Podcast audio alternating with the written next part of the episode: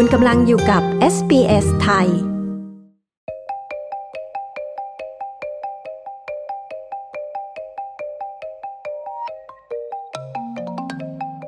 จากเหตุโกดังพลุระเบิดที่สุไหงโกลกนะคะ เรามีอัปเดตสถานการณ์ในเรื่องนี้ และสถานการณ์การเมืองที่ประเทศไทย ก่อนการโหวตนายกรัฐมนตรีที่จะมีขึ้น ในวันที่ 4 สิงหาคมนี้ค่ะ ฟังรายละเอียดได้จากคุณยศวัตรพงประพาสผู้สื่อข่าวของ SBS ประจำประเทศไทยค่ะ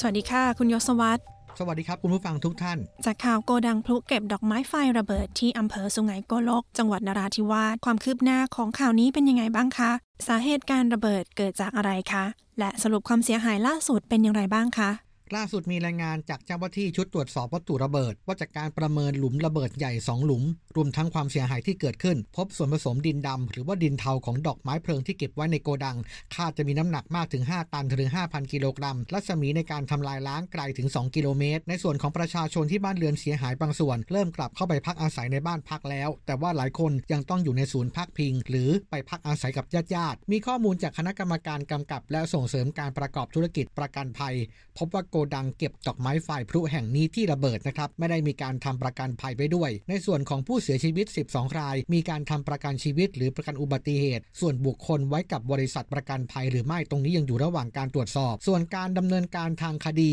พลตมตรีอนุรุตอิ่มอาผู้บังคับการตำรวจภูธรจังหวัดนราธิวาสบอกว่าโกดังแห่งนี้เป็นของนาย สมปองนกกุล ซึ่งตอนนี้ไปเที่ยวต่างประเทศ แล้วก็มีการลักลอบเก็บดอกไม้เพลิงและประทัดยักษ์ต่างๆ เพื่อเตรียมส่งออกประเทศเพื่อนบ้าน ในส่วนของสาเหตุการระเบิด เพราะว่ามีการเชื่อมเหล็กทำให้สะเก็ดไฟไปโดนกับพลุจนระเบิดขึ้นพร้อมกันทำให้เกิดความเสียหายเป็นบริเวณกว้าง เพราะว่าบ้านที่สูญหายทั้งหลังมีถึงประมาณ 50 หลังด้วยกัน อีกส่วนหนึ่งที่เสียหายกระจายเป็นบริเวณกว้างอีกกว่า 100 หลัง นอกจากนี้ทางเจ้าหน้าที่เข้าค้นร้านค้าอีกแห่งหนึ่งของนายสมปอง พบดอกไม้เพลิงพลุน้ำหนักรวมกันประมาณ 1 ตัน แล้วก็อยู่ห่างจากโกดังที่ระเบิดเพียง150 เมตร เท่านั้นจึงยึดไว้เพื่อตรวจสอบ ขณะนี้ตำรวจได้ออกหมายเรียกเจ้าของโกดังมาดำเนินคดีแล้วครับ เบื้องต้นในฐานความผิด 3 ข้อหาด้วยกัน คือกระทำการก่อให้เกิดระเบิด ส่งผลให้มีผู้เสียชีวิตและบาดเจ็บ และทรัพย์สินเสียหายจำนวนมาก ความผิดในเรื่องของการครอบครองวัตถุจำพวกระเบิดเพลิงประทัดและดอกไม้ไฟ และพื้นที่จังหวัดชายแดนภาคใต้เป็นพื้นที่เฉพาะในเรื่องของความมั่นคงที่มีกฎหมายควบคุม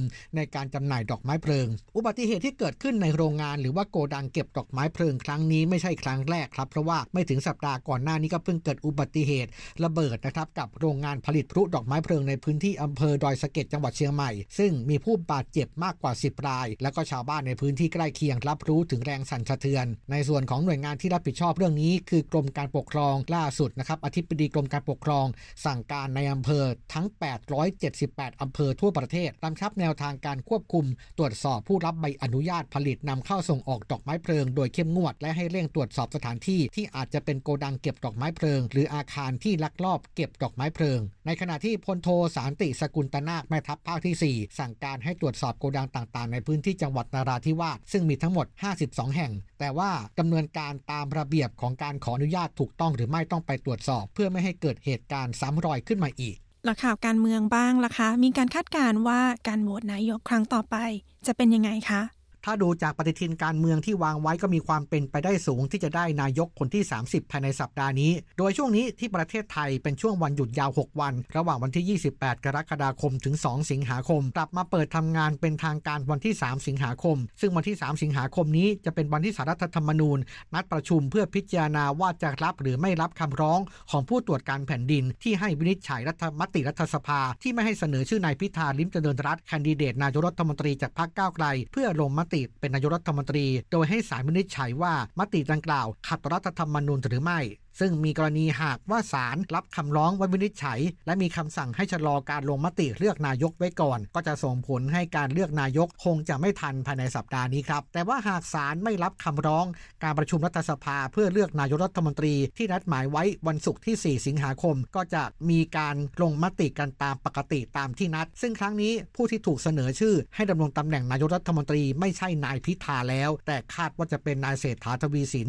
แคนดิเดตนายกรัฐมนตรีจากพรรคเพื่ออไทย ซึ่งทางพรรคเพื่อไทยเองเชื่อมั่น ว่าน่าจะโหวตครั้งเดียวผ่านแน่นอน อย่างไรก็ตามเงื่อนไขยังเหมือนเดิม คือต้องได้เสียงเกินกึ่งหนึ่งของรัฐสภา หรือของทั้งสสและสวรวมกันไม่ต่ำกว่า 375 เสียงตรงนี้อะไรที่ทำให้พรรคเพื่อไทย มั่นใจว่าจะได้เสียงเกินกึ่งหนึ่งคะที่ผ่านมาสว และสส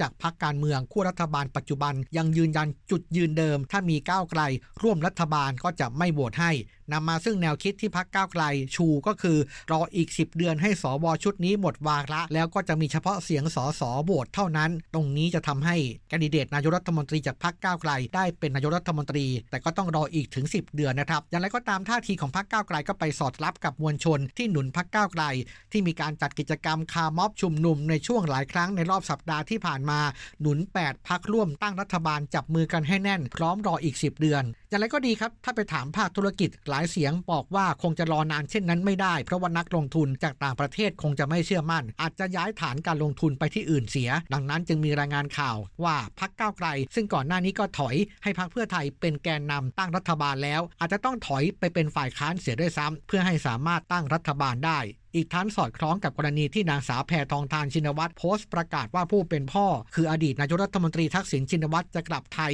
วันที่ 10 สิงหาคมนี้ ซึ่งนักวิเคราะห์การเมืองคาดการกันว่า ทั้ง 2 ประเด็นเนี่ยมีความเชื่อมโยงกัน และคาดว่าจะมีการตกลงกันในทางลับกันแล้ว แม้ว่าแต่ละฝ่ายจะออกมาปฏิเสธเสียงแข็งก็ตาม ล่าสุดมีสูตรการตั้งรัฐบาลที่ออกมาเป็นรายงานข่าวออกมาครับโดยพรรคเพื่อไทยแกนนำตั้งรัฐบาล ก็จะมีการจับขั้วกันใหม่ ซึ่งจะไม่มีพักก้าวไกล แต่ว่าจะไปเพิ่มเสียงร่วมรัฐบาลจากพักภูมิใจไทย 71 เสียง พักชาติไทยพัฒนา 10 เสียง และพักชาติพัฒนากล้า 2 เสียง แล้วก็พักประชาธิปัตย์บางส่วน ส่วนพักก้าวไกลแม้ว่าจะหลุดไปเป็นฝ่ายค้าน แต่ก็พร้อมยกมือโหวตให้แคนดิเดตนายกจากพักเพื่อไทย เพื่อขับเคลื่อนกลไกประชาธิปไตยต่อไป อีกทั้งยังเป็นการปิดสวิตสวไปในตัวด้วย รวมทั้งหมดจะได้เสียงโหวตถึง 406 เสียง ซึ่งจะเป็นไปตามเงื่อนไขของพรรคเพื่อไทยในการตั้งรัฐบาล โดยไม่จำเป็นจะต้องมีพรรครวมไทยสร้างชาติ และพรรคพลังประชารัฐที่นำโดยพลเอกประยุทธ์จันโอชา และพลเอกประวิตรวงสุวรรณยังไม่มีใครยืนยันแน่นอนกับข่าวนี้ครับแต่ว่าท่าทีของพรรคเพื่อไทยขณะนี้ก็ดูจะมั่นใจ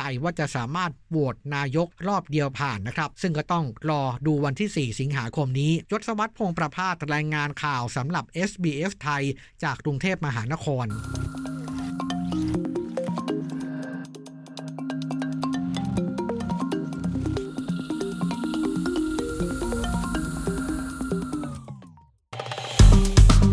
กดไลค์แชร์ และแสดงความเห็นไป follow SBS ไทยทาง Facebook